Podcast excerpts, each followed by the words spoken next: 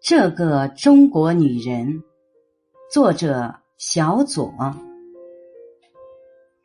何泽慧出生于堪称簪缨世家的名门望族。清朝不到三百年，这个家族出过十五名进士，二十九名举人。山西人讲话，无何不开科。如今苏州的网师园曾经是何家的私宅，正是何泽慧及其家人无私的把它捐赠给国家。何泽慧的八个兄弟姐妹中，共出了四位著名的物理学家，一位植物学家，一位医学家。何泽慧自小聪慧，当年清华物理系招生，她是唯一的女状元。他后来回忆道：“考浙江大学的人有八百多，我报考的是物理学系，他们取的只有我一个女生。”你说我的运气好不好？考清华大学的人特别多，一共有近三千人，考进清华的希望小的不得了。后来他选择了去清华，也是在这里，他和钱三强相识相恋，被称为清华的金童玉女。恋爱并没有耽误何泽慧的学业。当时中国的大学宽进严出，清华的课程尤为繁重，最终物理专业只有十个人顺利毕业，何泽慧是第一名，而第二名正是她的丈夫钱三强。从清华毕业后，钱三强前往法国留学，跟随居里夫人的女儿学习。何泽慧当然不会甘于只成为背后的女人，她有足够的能力与爱人并肩而立。何泽慧很有报国的热情，战争爆发，他和几个男生一起到南京军工署求职，希望以自己的专业报效国家。几个男生被留下了，成绩更好的何泽慧却因为自己是女性。而被拒之门外。他没有坐等机会的到来，他决定出国深造。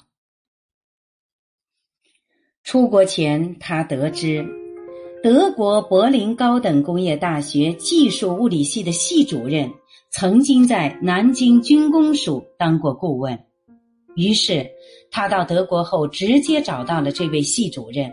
希望进入技术物理系学习，没想到他马上被拒绝了。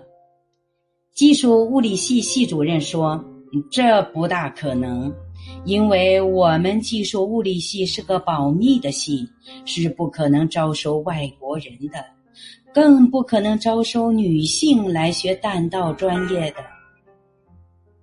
但何泽会不服输，他据理力争。你可以到我们中国来当我们军工署的顾问，帮我们打日本鬼子。而我为了打日本鬼子到这里来学习这个专业，你为什么不收我呢？最终，他说服了系主任，成为第一个就读于该校的外国学生，也是该专业的第一个女生。刚毅勇敢，不卑不亢，她是一个强大的女性，一个真正的贵族。一九四三年开始，何泽慧与钱三强通过书信交流，因为战争的关系，书信不能封口，而且仅限于二十五个法文单词。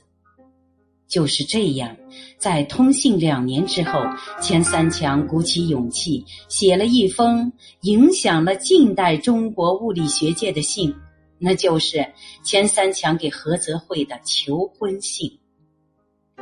钱三强在信中说道：“经过长期通信，我向你提出结婚的请求，如能同意，请回信，我将等你一同回国。”他的回复很简单：“感谢你的爱情，我将对你永远忠诚。等我们见面后一同回国。半年后，何泽慧提了一箱子，只身前往法国和钱三强完婚。不久，他们一起合作发现了铀核裂变的新方式——三分裂和四分裂现象，在国际科学界引起了很大的反响。何泽慧被西方媒体称为“中国的居里夫人”。被外国的科研团队集体争抢。一九四八年，当时已经在国外享有盛誉的钱三强和何泽慧毅然回国，支援祖国的核物理研究工作。夫妇二人为祖国的核弹事业做出了突出贡献。当年。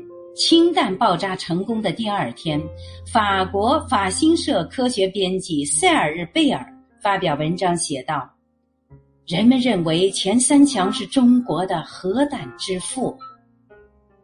那时，两位科学家正是风华正茂之年。”钱三强主导了我国核弹事业的发展，而何泽慧也屡次为国家做出突出贡献，让中国在多个领域不落后于强国。之后，他的科研项目还获得国家自然科学奖。但因为遭人嫉妒，何泽慧无奈被调整岗位，曾经被安排在实验室扫厕所、打扫卫生。后来又和丈夫到陕西农村进行劳动改造，五年的科研黄金时期就这样度过了。无论是被命令扫厕所，还是身在偏远的农村，都没有让何泽慧败下阵来。这位坚强的女性，等到了重回科研领域的那一天。